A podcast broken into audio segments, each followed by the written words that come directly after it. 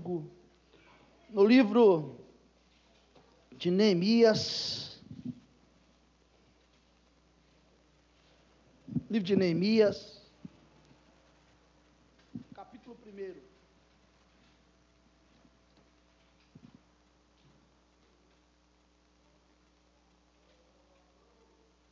Nós estamos no segundo domingo desse ano, né? É isso, né? Misericórdia, irmãos. Estou até com medo. Deixa eu falar mais uma vez. Nós estamos no segundo domingo desse ano, certo? Amém? Sim. Ah, bom. Você que estava sozinho na igreja, olhando um monte de gente sozinho, falei, ah, alguma coisa está acontecendo. Domingo, o primeiro domingo, nós não tivemos culto, porque foi base, muito próximo ao culto da virada. Nós não tivemos cultos. E tivemos cultos na terça, tivemos culto sexta agora e hoje. Novamente, nós temos um batismo e temos Santa Ceia do Senhor. E eu quero dizer que nesse período que nós ficamos aí, esses dez dias para mais, sem culto, aconteceu uma coisa que eu temia, mas eu já esperava, que é um abatimento, é um esfriamento das pessoas. Porque eu, eu não sei se as pessoas entenderam que não, ir, não ter culto significava você não estar tendo ligação com Deus. As pessoas confundiam isso, né?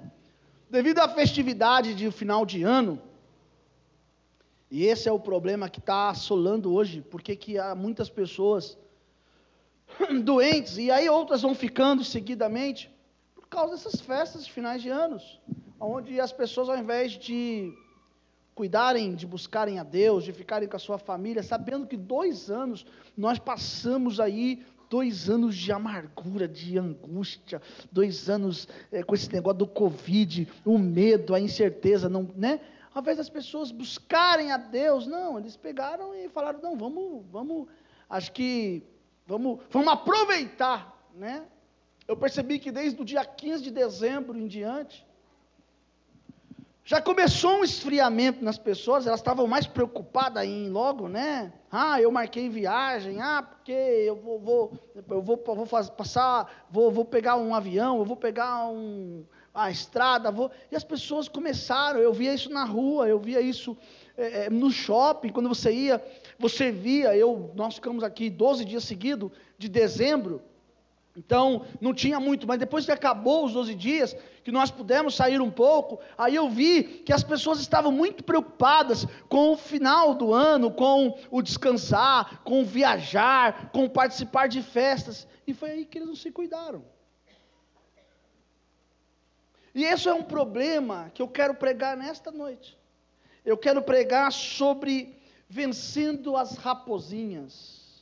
Olhe para quem está do teu lado e diga, existem muitas raposas. Pergunta para você, não está preparado para vencer ou não? Irmão, não me deixa irritado não, ai, participa do culto, vamos lá, vamos comigo. Ai, por favor, me ajuda. Amém, igreja? Amém. O que, que são essas raposinhas? Raposinhas são pecados, são ações encobertas, ações malignas que vêm para nos destruir, vêm para trazer ruína, vêm para trazer problema, enfermidade. E aí Neemias capítulo primeiro, não estou esquecendo de nada não, né? Está tudo certo, né? Tá bom, bora. Aleluia. Neemias capítulo primeiro, diz que houve uma situação acerca dos muros de Jerusalém, e os muros foram destruídos, os muros foram arruinados, ao ponto, preste atenção em mim aqui, em nome de Jesus, de Neemias, que servia ao rei Artaxerxes, receber no palácio uma notícia. Diz a Bíblia no verso dois em diante, aliás, verso um em diante, dois, perdão, que Hanani, um de seus irmãos, vem trazer notícia de como está a sua cidade natal.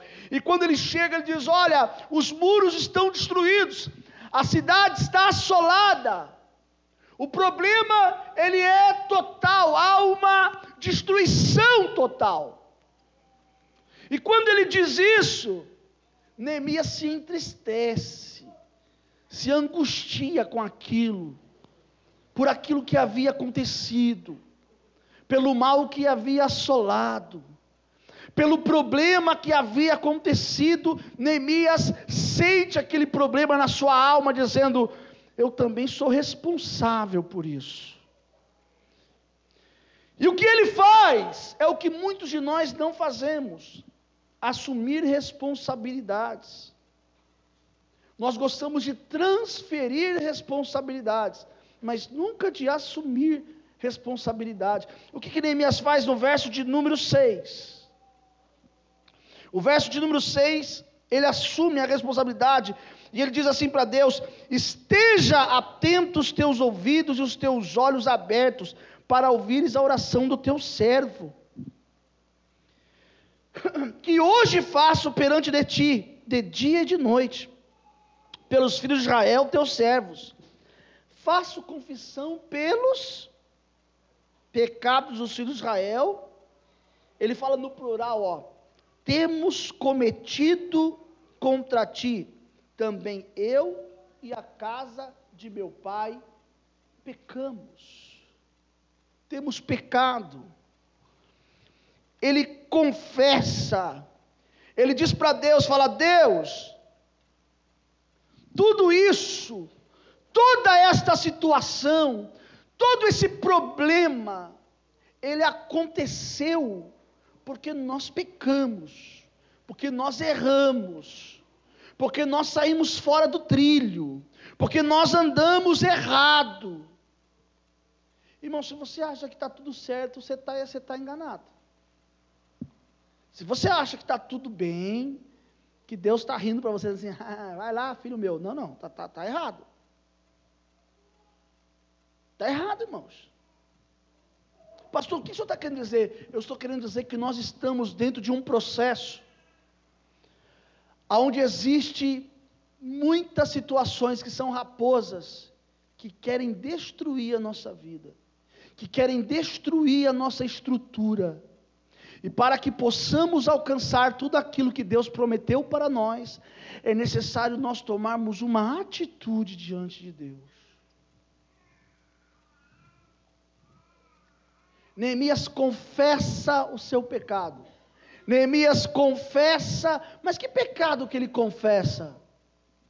Ele pega uma destruição total e diz: essa destruição é por causa do pecado dos filhos de Israel, meu e da casa de meus pais. Ele não transfere responsabilidade, ele fala também: eu sou responsável. E aí ele diz algo mais, ele diz no verso de número oito, não sei porquê, mas hoje estou achando mais escuro aqui, deve ser a minha visão mesmo. Lembra-te da palavra que ordenaste a Moisés teu servo, dizendo: vós transgredireis, e eu vos espalharei entre os povos. Mas olha o verso nove: e vós vos convertereis a mim, e guardareis os meus mandamentos, e os cumprireis. Então, ainda que vossos rejeitados estejam na extremidade do céu, de lá os ajuntarei, e os trarei ao lugar que tenho escolhido para ali fazer habitar o meu nome. O que que Deus está falando com Neemias? O que que o Senhor Deus está dizendo para ele? Olha aqui, Neemias, pelo ato da vossa confissão, é isso que Neemias está lembrando para Deus, quando ele disse: o Senhor não falou isso? Então, é o tempo de Deus acolher o seu povo novamente. Eu quero dizer para você uma coisa: uma atitude sua pode mudar tudo na sua vida. Ainda bem que tem alguns aqui que querem mudança. Vou falar mais uma vez: uma atitude sua, uma posição sua diante do reino de Deus, muda toda a história da sua vida nesta noite. Será que você está disposto a se comportar ou a se apresentar diante da presença de Deus, dizer: Deus, eu quero uma mudança. Eu quero uma mudança. Estava dando aula para o irmão Regis, acabou que ele me deu aula aqui, né? Comecei a dar aula para ele, ele começou a falar. E aí eu estava falando uma coisa para ele sobre Nicodemos. E quando Jesus fala para Nicodemos: você quer entender o que é? Vem cá e me segue, porque Nicodemos era um cara bom. Nicodemos era um cara do bem. Nicodemos não era como os outros, mas aparentemente ele era um cara bom, era um cara legal. Jesus fala para ele assim: vem e me segue. Ele fala: não, não posso, agora não é minha, ainda não é chegada a minha hora. Por que que Nicodemos diz isso para Jesus? Ah, porque a hora dele não é chegada? Nicodemos tinha um cargo político na época, para você entender?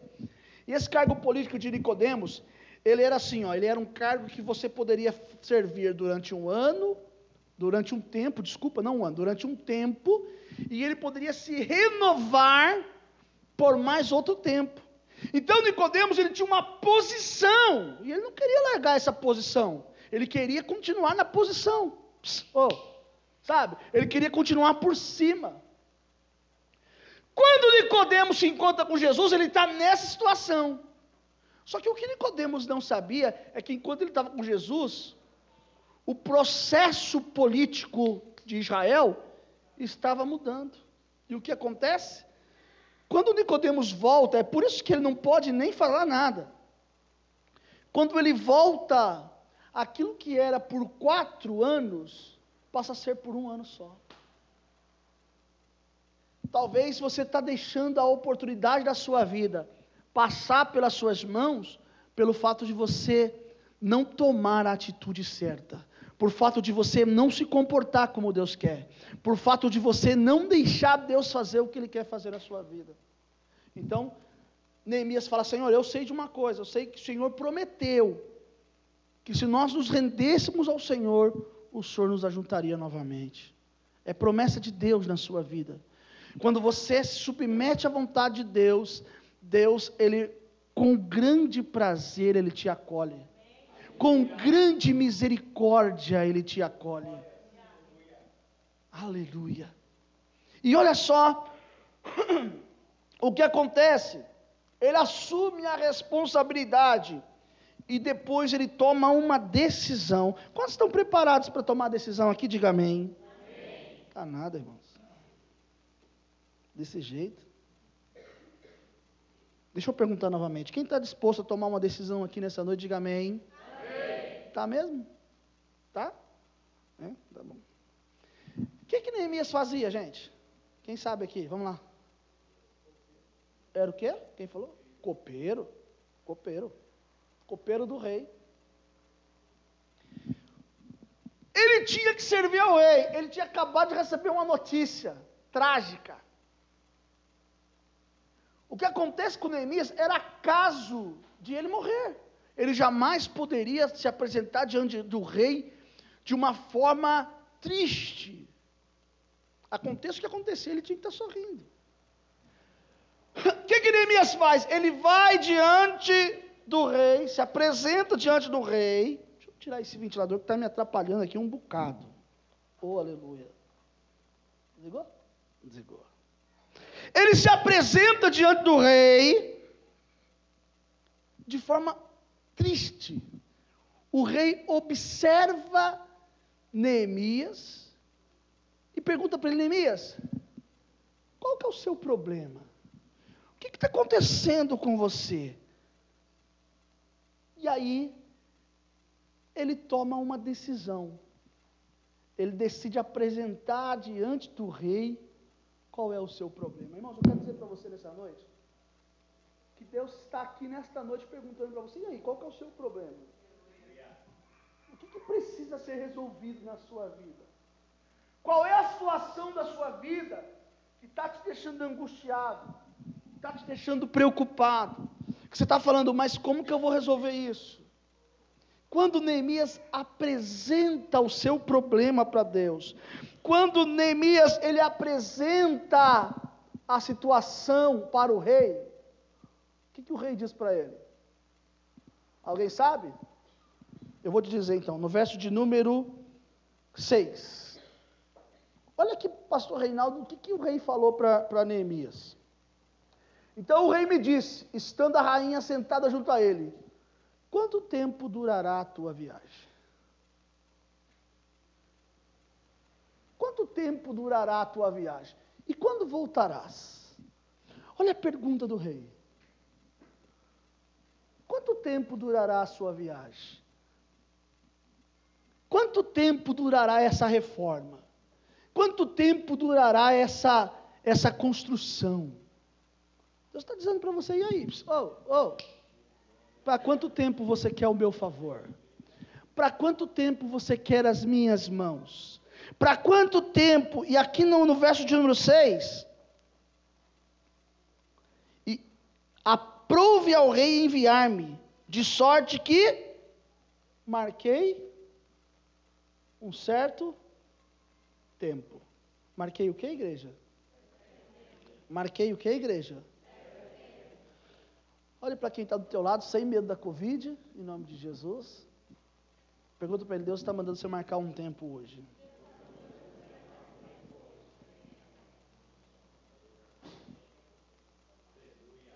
Eu vou, eu vou repetir, eu acho que você não entendeu o que eu falei, não. Mas acho que você vai entender. Sabe aquilo que você está almejando? Sabe aquilo que você está buscando? Sabe aquilo que você está clamando? Sabe aquilo que você está colocando, que está tirando até mesmo o seu sono, a sua preocupação? Deus está mandando dizer para você, marca o seu tempo hoje. Marca o seu tempo. Senhor, eu quero daqui um mês ver isso acontecendo. Senhor, daqui, eu não sei qual que é o seu tempo. Eu tenho um tempo para dizer para você. Eu tenho um tempo de Deus para dizer para você. Quantos querem viver o tempo de Deus? Diga amém. Amém. O tempo de Deus para a sua vida serão cinquenta e dois dias. Marca isso na tábua do seu coração. Os sinais de Deus vão ser cada vez maior e em cinquenta e dois dias haverá uma grande restauração na sua vida. Não, eu estou profetizando baseado, eu estava na minha mesa hoje, quando eu estava preparando mensagem, e o Espírito do Senhor falava comigo, pregue com confiança, não permita Satanás roubar sua fé, não permita Satanás roubar sua esperança.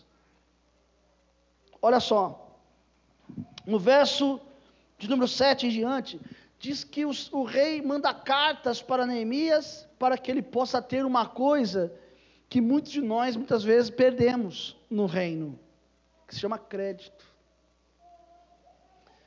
Você já deve ter ouvido oração assim, ó, assim, eu tenho crédito contigo. Que oração louca desse jeito, sabe? Porque nós temos crédito com Deus, mas há momentos que parece que nós não, não tem mais crédito, o crédito acabou. Você passa o cartão lá e fala, uh, negado, não tem crédito. Mas Deus está dizendo nesta noite, que hoje Deus está dando cartas de crédito aqui nessa noite. Não, presta atenção, Deus está falando com você. O vento de Deus assopra sobre a sua vida, para te trazer de volta da onde você está.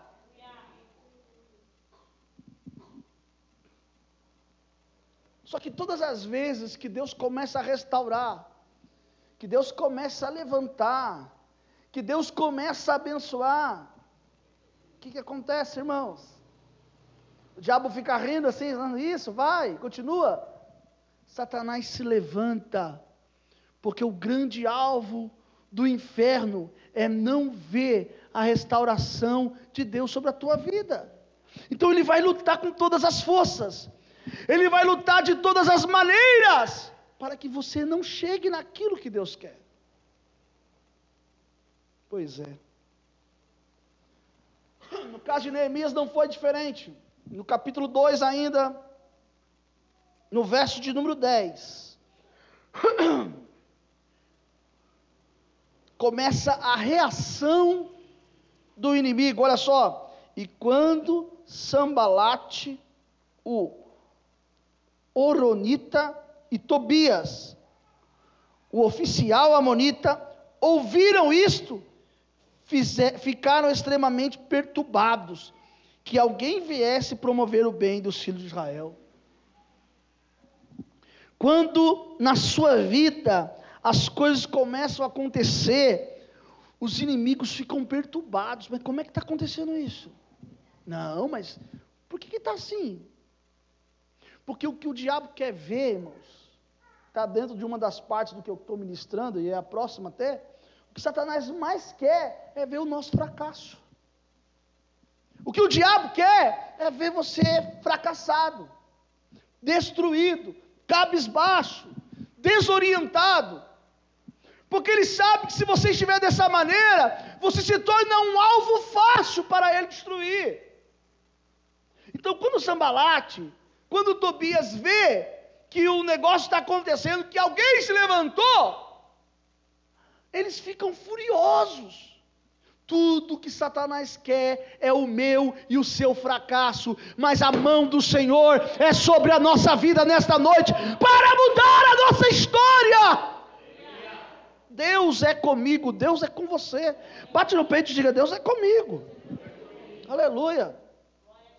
E aí o que que acontece? Em meio ao pavor, em meio ao medo de alguns, Neemias toma uma atitude.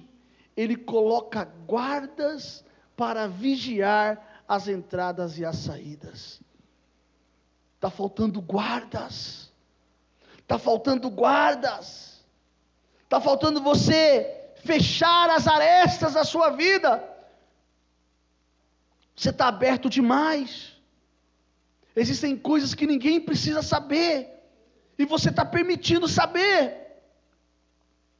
Existem coisas que ninguém precisa saber, é somente você e Deus. Ah não, mas eu contei porque é meu amigo. Ah, eu contei porque... Ah, meu amigão, né? Amigo assim, não vai, não vai me atrapalhar. É aí que mora o grande perigo. Irmão, é no meio das grandes amizades que Satanás semeia. Porque ele é um grande divisor, ele tem prazer disso. Para de contar os seus projetos, para de comunicar aquilo que você está fazendo. Queridos, a rede social é algo assim extraordinário para, para usar como, como pregação também, por que não? Mas é um grande alvo, é um grande ninho de invejas, fofocas, disse-me, disse. Queridos, é. Mas eu não devo postar? Ué, aí a decisão é sua. Eu digo a vocês, tem coisas que é melhor você não postar. Amém. Sabe por quê? Porque você posta, daqui a pouco, irmão, se levanta. Eu digo isso por mim. Eu digo por mim. Se eu postar agora aqui, ó, estou pegando o avião, indo viajar. Ah, já vai sujar, tá vendo? Ó, tá pegando dinheiro de alguém. Oh, tá vendo? É, vai, vai ser sempre assim. Por mais que eu trabalhe, por mais que eu faça por merecer, não é sempre assim que vão me ver. Então não é tudo que eu posso postar. Sua vida está muito à mostra. Ei, oh, Deus está falando com você, presta atenção. Sua vida está muito à mostra. Ah, mas eu não devo nada. Mas quem disse que você que é por você dever? Não é por você dever, é pelo fato de você chegar onde você quer. Para que raposas venham tentar destruir aquilo que Deus começou a fazer na sua vida. Olha só. No capítulo quatro, depois dele colocar guardas, depois dele, dele fechar, depois de todo o processo,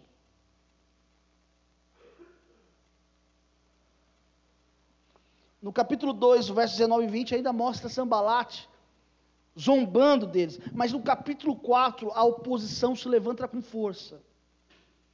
A oposição se levanta com tanta força, que diz assim, que quando Sambalate ouviu que reedificávamos o muro, ardeu-se em ira, indignou-se muito, e escarneceu dos judeus.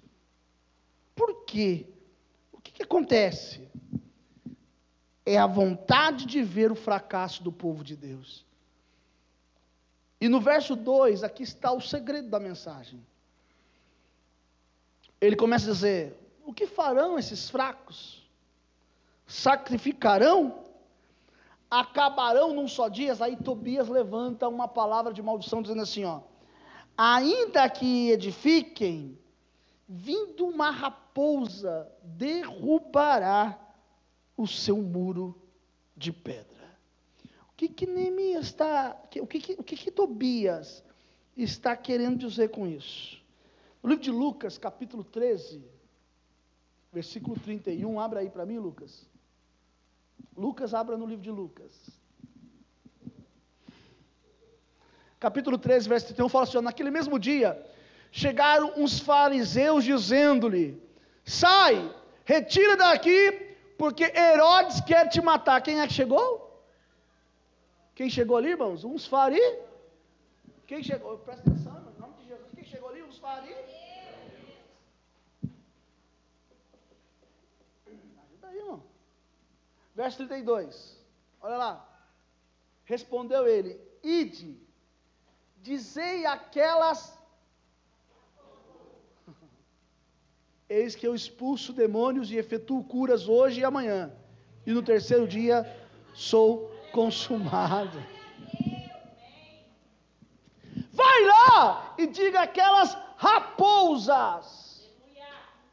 O que que, o que que são essas raposas?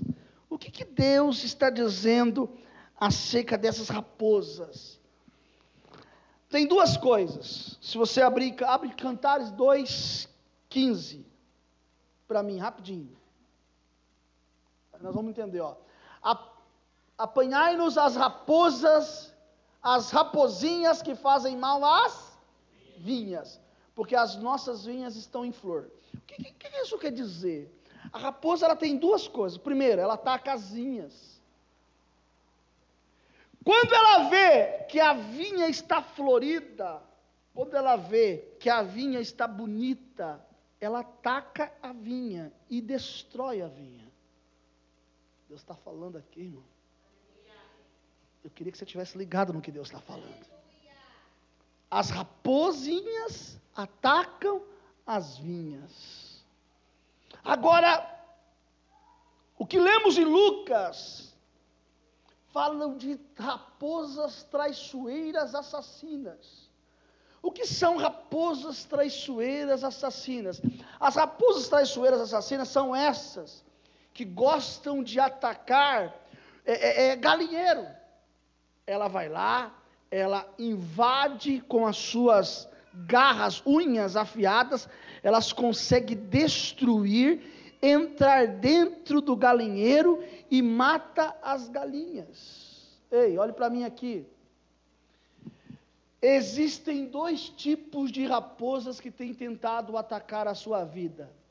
Uma delas é aquela que vê quando as coisas estão florescendo, ela tenta impedir com que floresça.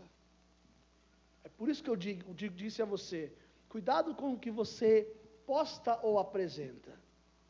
A segunda é aquela que invade para matar. Nesta noite, Deus mandou eu pregar essa palavra, porque eu e você estamos vencendo as raposinhas das nossas vidas nesta noite. Aquilo que estava impedindo de ser frutífero, aquilo que estava... É ameaça, aquela ameaça de morte que você sofreu. Como assim? Ninguém falou nada para mim, não. Aquela que o inferno tentou fazer contra a sua vida, esfriando a sua fé e tentando anular as suas forças, a mão de Deus se levanta a seu favor nessa noite para mudar a sua história.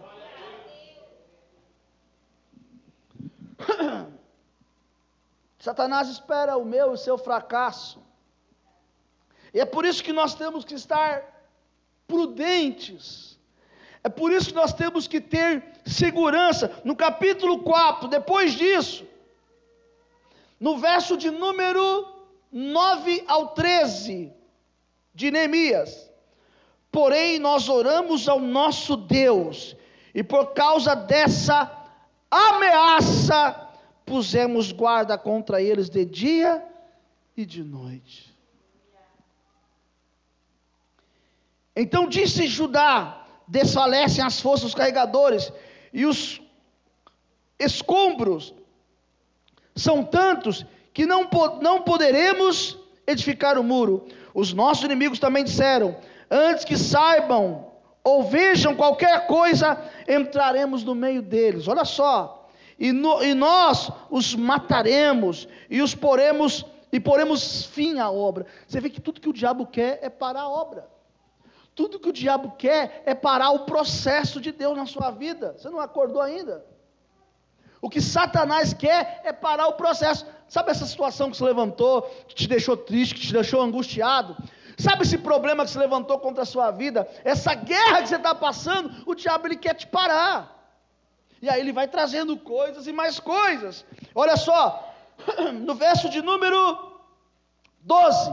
Então, os judeus que habitavam perto deles vieram, e dez vezes nos disseram: eles nos atacarão de todos os lugares onde moram, pelo que pus guardas por trás dos pontos mais baixos do muro e nos lugares descobertos, dispus o povo segundo as suas famílias, com as suas espadas, com as suas lanças e com os seus arcos. E depois de inspecionar a atuação, levantei-me e disse aos nobres, aos magistrados e ao resto do povo: não os temais, lembrai-vos do Senhor, grande e temível, e pelejai por vossos filhos, vossas filhas, vossas mulheres e vossas casas.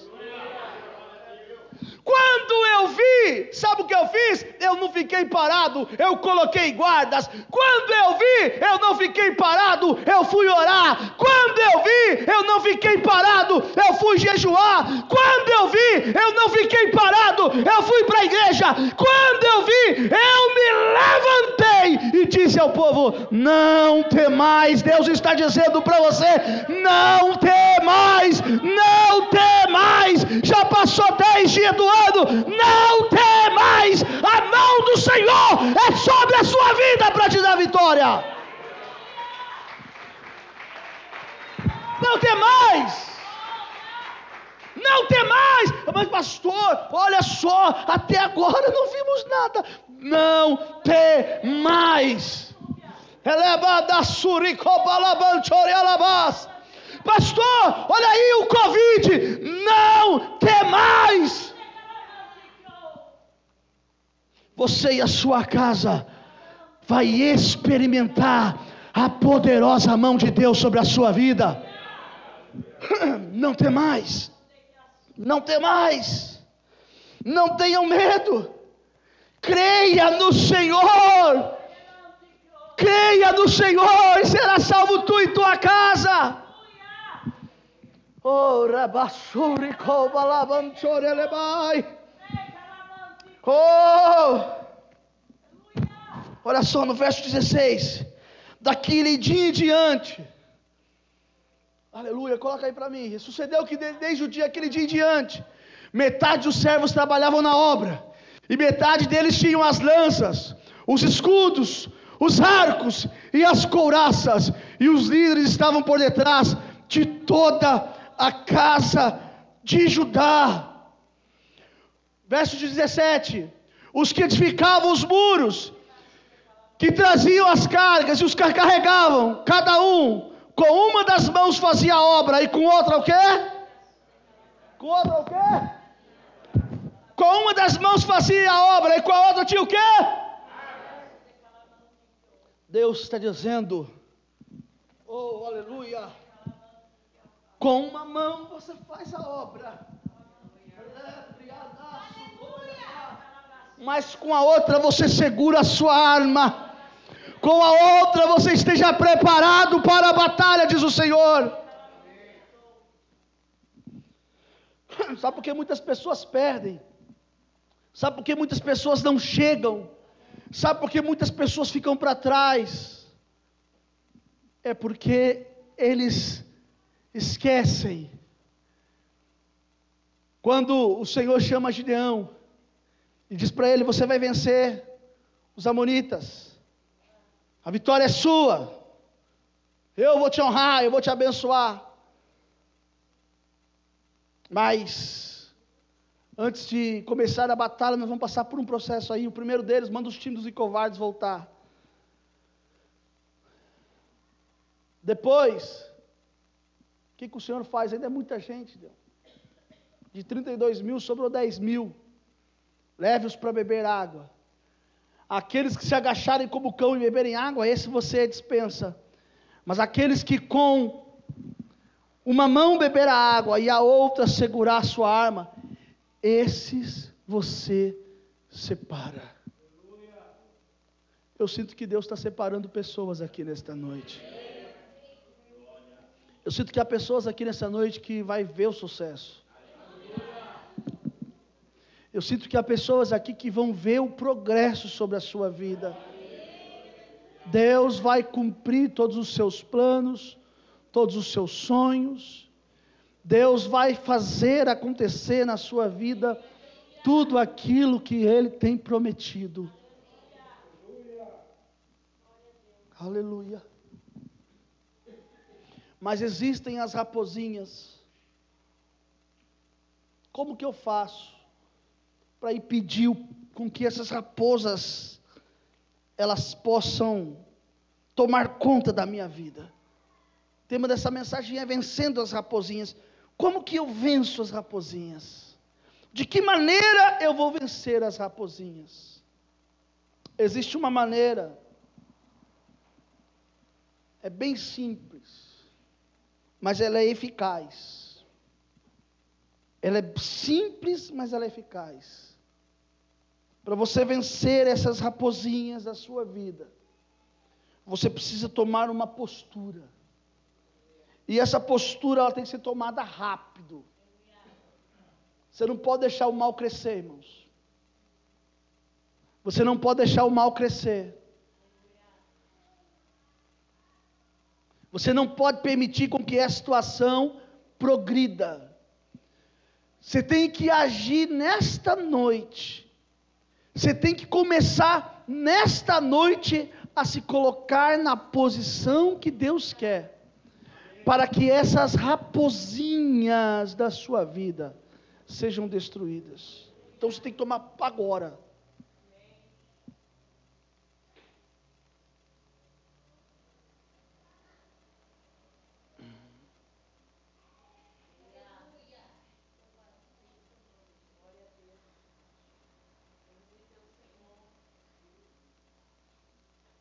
Aquela mensagem que você recebeu e apagou para ninguém ver, é uma raposinha. Ela vai chorar como nasce. Deus está mandando dizer para alguém aqui, aquela mensagem que você apagou, não brinca não, irmão, não brinca em nome de Jesus, não brinca com coisa séria. Não brinca com coisa séria. Aquela mensagem que você apagou e falou assim, não, não pode ver. É uma raposinha. Só quer destruir a sua vida. Começa tomando a sua posição nesta noite.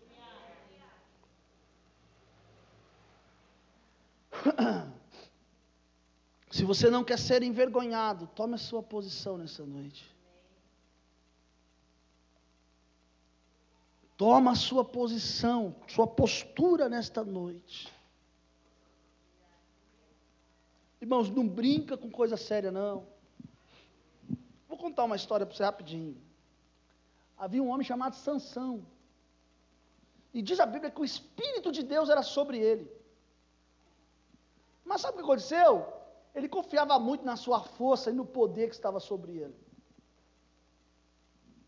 E ele tinha uma mulher chamada Dalila.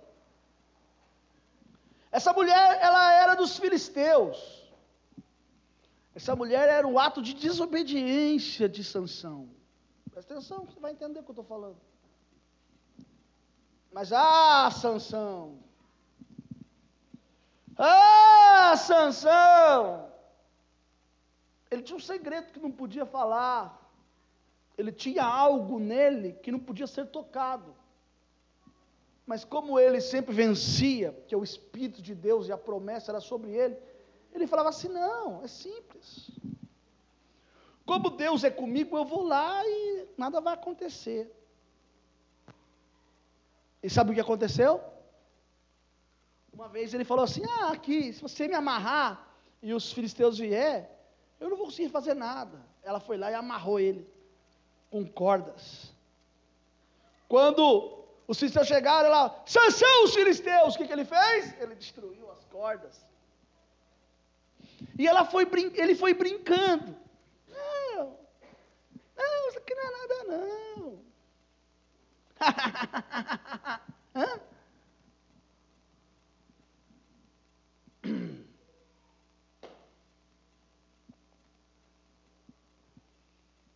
Deus conhece a sua vaidade. Ele sabe que um elogio bobo, simples, besta, você vai lá e se entrega. Aí um dia ele viu ela tristinha. Ele falou: ah, vou contar para ela. Não brinca com a unção que Deus colocou sobre a sua vida. Não brinca com o milagre de Deus que é sobre a tua vida. Você está brincando. Você está achando que você pode fazer isso aqui, isso aqui, isso aqui, isso aqui, e nada vai acontecer. Vai dar tudo certo.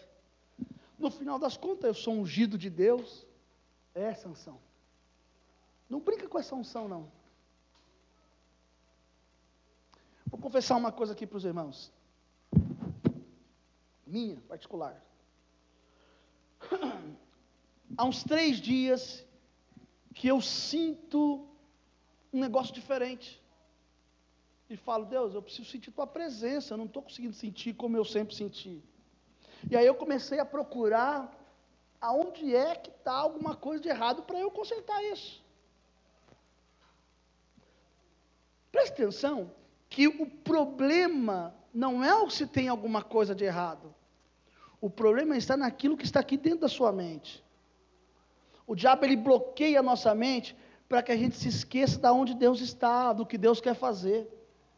Sexta-feira eu estava aqui, faz, faz uns três dias, foi sexta-feira, e eu estava falando isso para minha esposa: um negócio estranho, não sei o que é esse negócio estranho que eu estou sentindo.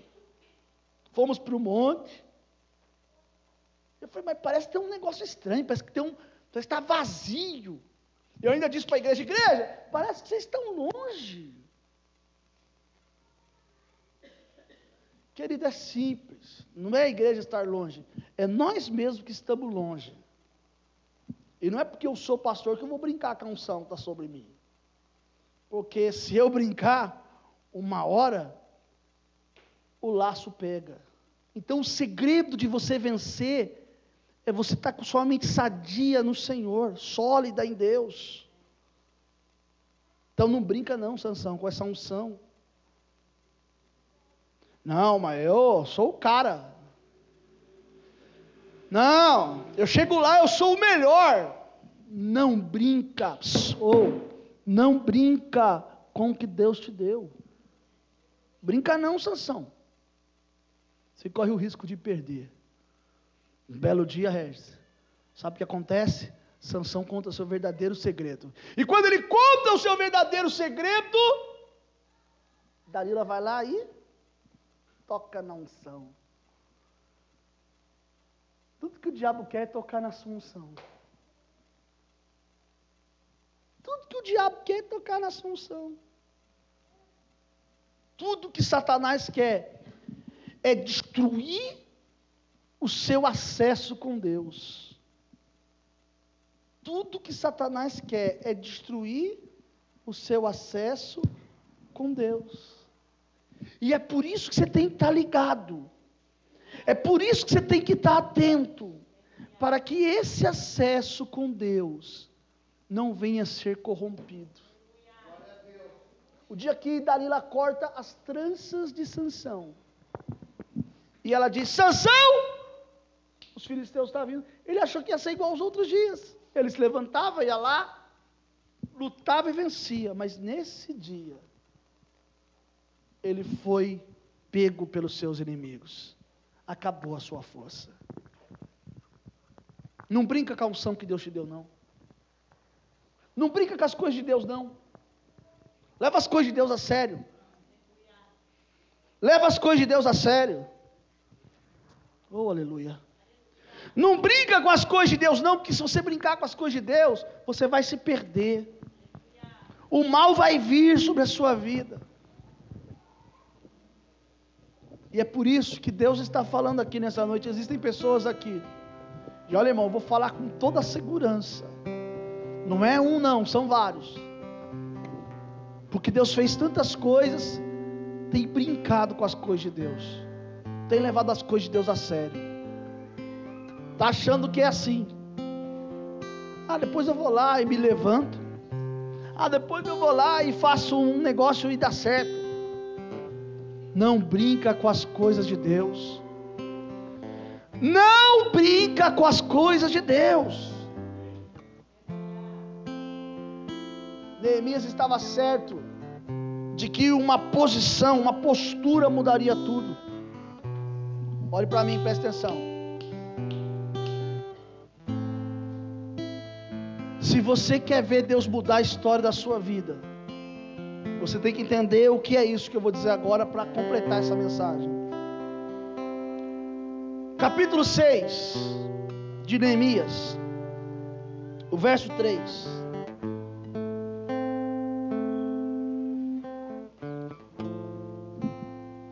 Quando os Sambalates, Tobias e Gesém veem que eles não, estão, eles não estão dispostos a abrir mão, a negociar, eles tomam uma atitude. Eles falam assim, o que, é que eles gostam de fazer? Ah, esse povo gosta de fazer culto. Ah, eles gostam de fazer culto? É, ô irmão. Ah, aí passa irmão, né? Vem cultuar comigo aqui. Só para desfocar, hein? Oh, oh. Só para tirar do propósito.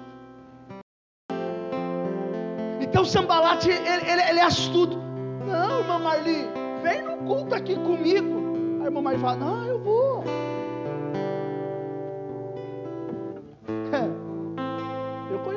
Ali, ó, vai lá convidar. Ô, pastora Ana Cláudia, vem aqui no culto. O culto vai ser uma bênção, pastora Giovana. Verso três. Enviei mensageiros a dizer, olha aí que está escrito aí, o que, que é? Pelo amor de Deus, irmão, tem que ser, tem que ser algo mais forte. Vai lá. Enviei mensageiros a dizer o que?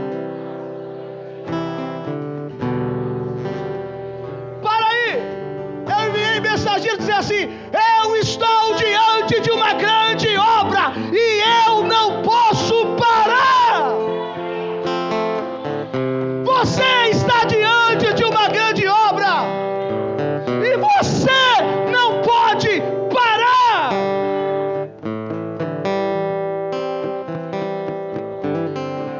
Olha só,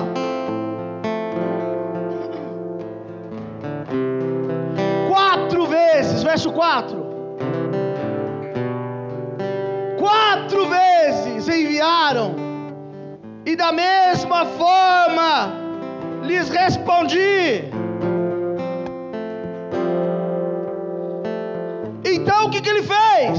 Sambalate, pela quinta vez, enviou o seu moço, com uma carta aberta na sua mão, verso seis, no qual estava escrito, entre os gentios se ouviu, e Cânspo diz, tu e os judeus intentais rebelar-vos, então edificas o muro, e tu te farás rei dele, segundo essas palavras, verso sete, e que puseste profetas para pregarem de ti, em Jerusalém, dizendo, este é o rei, em Judá, tudo mentira, tá vendo, irmão? Tudo calúnia, tudo difamação.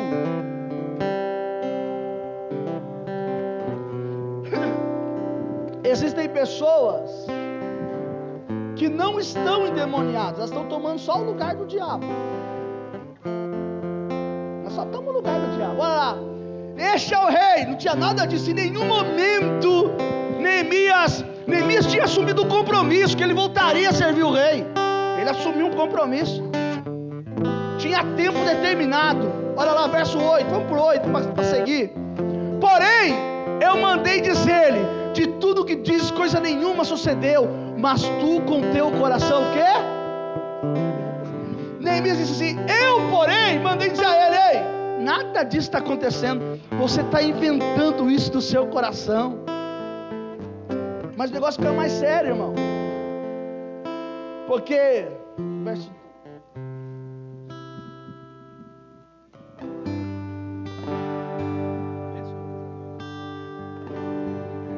lembra daquela canção assim, ó: eu não sou mais escravo do medo. Eu sou o quê?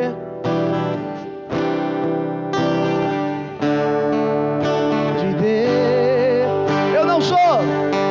Eu não sou mais do medo. Eu sou.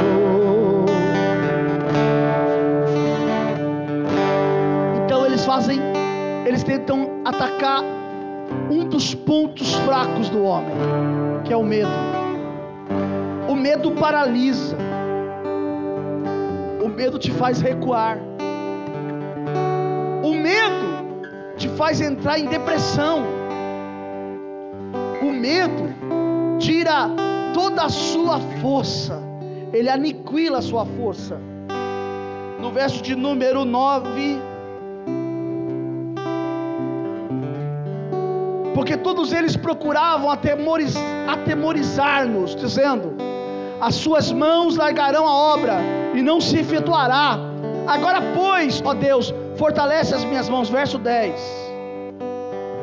entrando eu em casa de Samaias, Semaías, filho de Telaias, filho de Metabel, que estava encerrado. Está se tratando de um profeta, está se tratando de um homem que falava por Deus.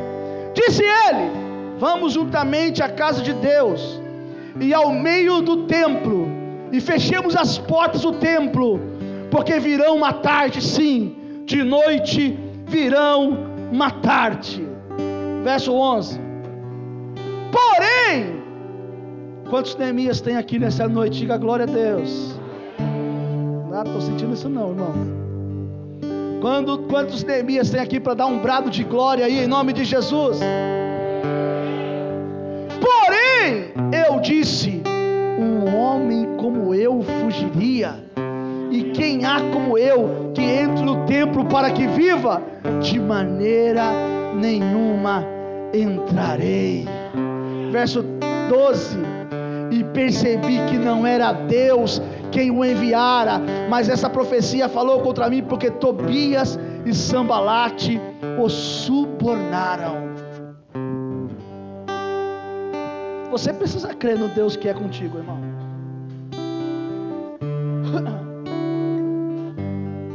Você que precisa sair dessa prisão e viver o novo que Deus tem para a sua vida.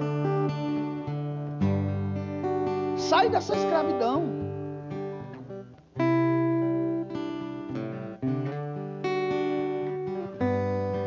Sai. Esses dias eu estava falando com Deus uma coisa que eu não falei com ninguém isso, mas foi só, só comigo que o Senhor falou. Estava na loja, lá na loja tem aquele, aquela caixinha de promessas. Alguém aqui tem em casa? Tem ou não? É, é legal ter uma caixinha de promessas, um versículo. Irmão, faça dia ou faça sol, se eu tiro um versículo lá, só sai palavra. Não. Quando eu penso, vai ser assim, ó, oh, Jesus, não, só sai palavra. Só sai, só arrebenta. Aí quando foi agora, no último dia dessa semana, que eu tirei, eu falei, vou tirar. O Senhor falou para mim assim: ei, mano, que eu queria ouvir a voz de Deus. O Senhor falou assim: ei, Eduardo, até quando eu estarei contigo e duvidareis? Por quê? Não, porque eu queria receber uma palavra ali, falando assim, ó, vai lá que eu vou te abençoar. Vai lá que eu vou fazer. E Deus falou assim: mas você não precisa desse, dessa caixinha ali. Que isso, pastor? É a palavra. Não, sim. Mas eu acabo querendo transferir a responsabilidade, sabe? Não, Deus, quem sabe eu tiro aqui e saio. Hã? Na sorte, né, irmão? Quem sabe aqui sai. falou assim: até quando eu estarei contigo e duvidareis? E até quando você vai ter dúvida de que Deus é na sua vida? Até quando você vai ser escravo desse medo? Até quando você vai viver escravo desse problema? Você é filho de Deus. Tudo que Satanás quer é que as raposinhas, elas venham com força, elas venham com violência. Mas existe uma maneira de vencer as raposinhas. E agora eu vou encerrar a palavra dessa noite. Quando as raposas, elas estão na estrada, elas entram na estrada na frente dos carros, existe uma coisa que paralisa elas, e elas ficam paralisadas. E por ficar paralisadas, elas são destroçadas, são atropeladas. O que que faz as raposas parar?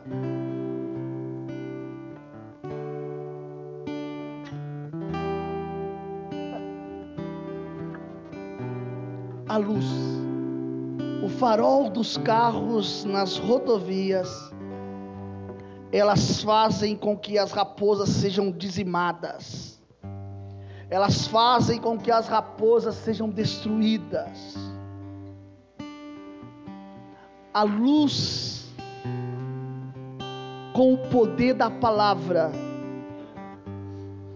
a palavra de Deus não fala nos Salmos de número cento e dezenove, verso cinco, diz que luz para os meus caminhos é a sua palavra.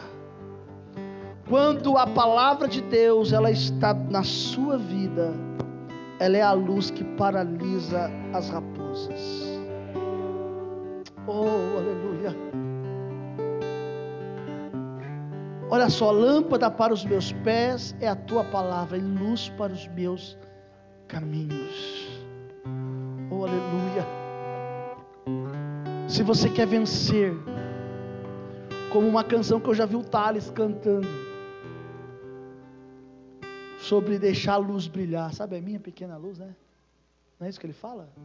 Eu vou deixar brilhar. É isso mesmo, não é? Tem essa, mas eu já vi ele cantando uma vez isso. Deixa essa luz brilhar, deixa essa luz brilhar, deixa ela brilhar, porque quanto mais essa luz brilhar, mais as raposas serão destruídas da sua vida. Deus quer que você se coloque diante de Deus essa noite. Deus quer mudar por inteira a sua vida, mas deixa essa luz brilhar, não impeças. Porque você vai ver o que Deus vai fazer na sua vida. Fecha os seus olhos.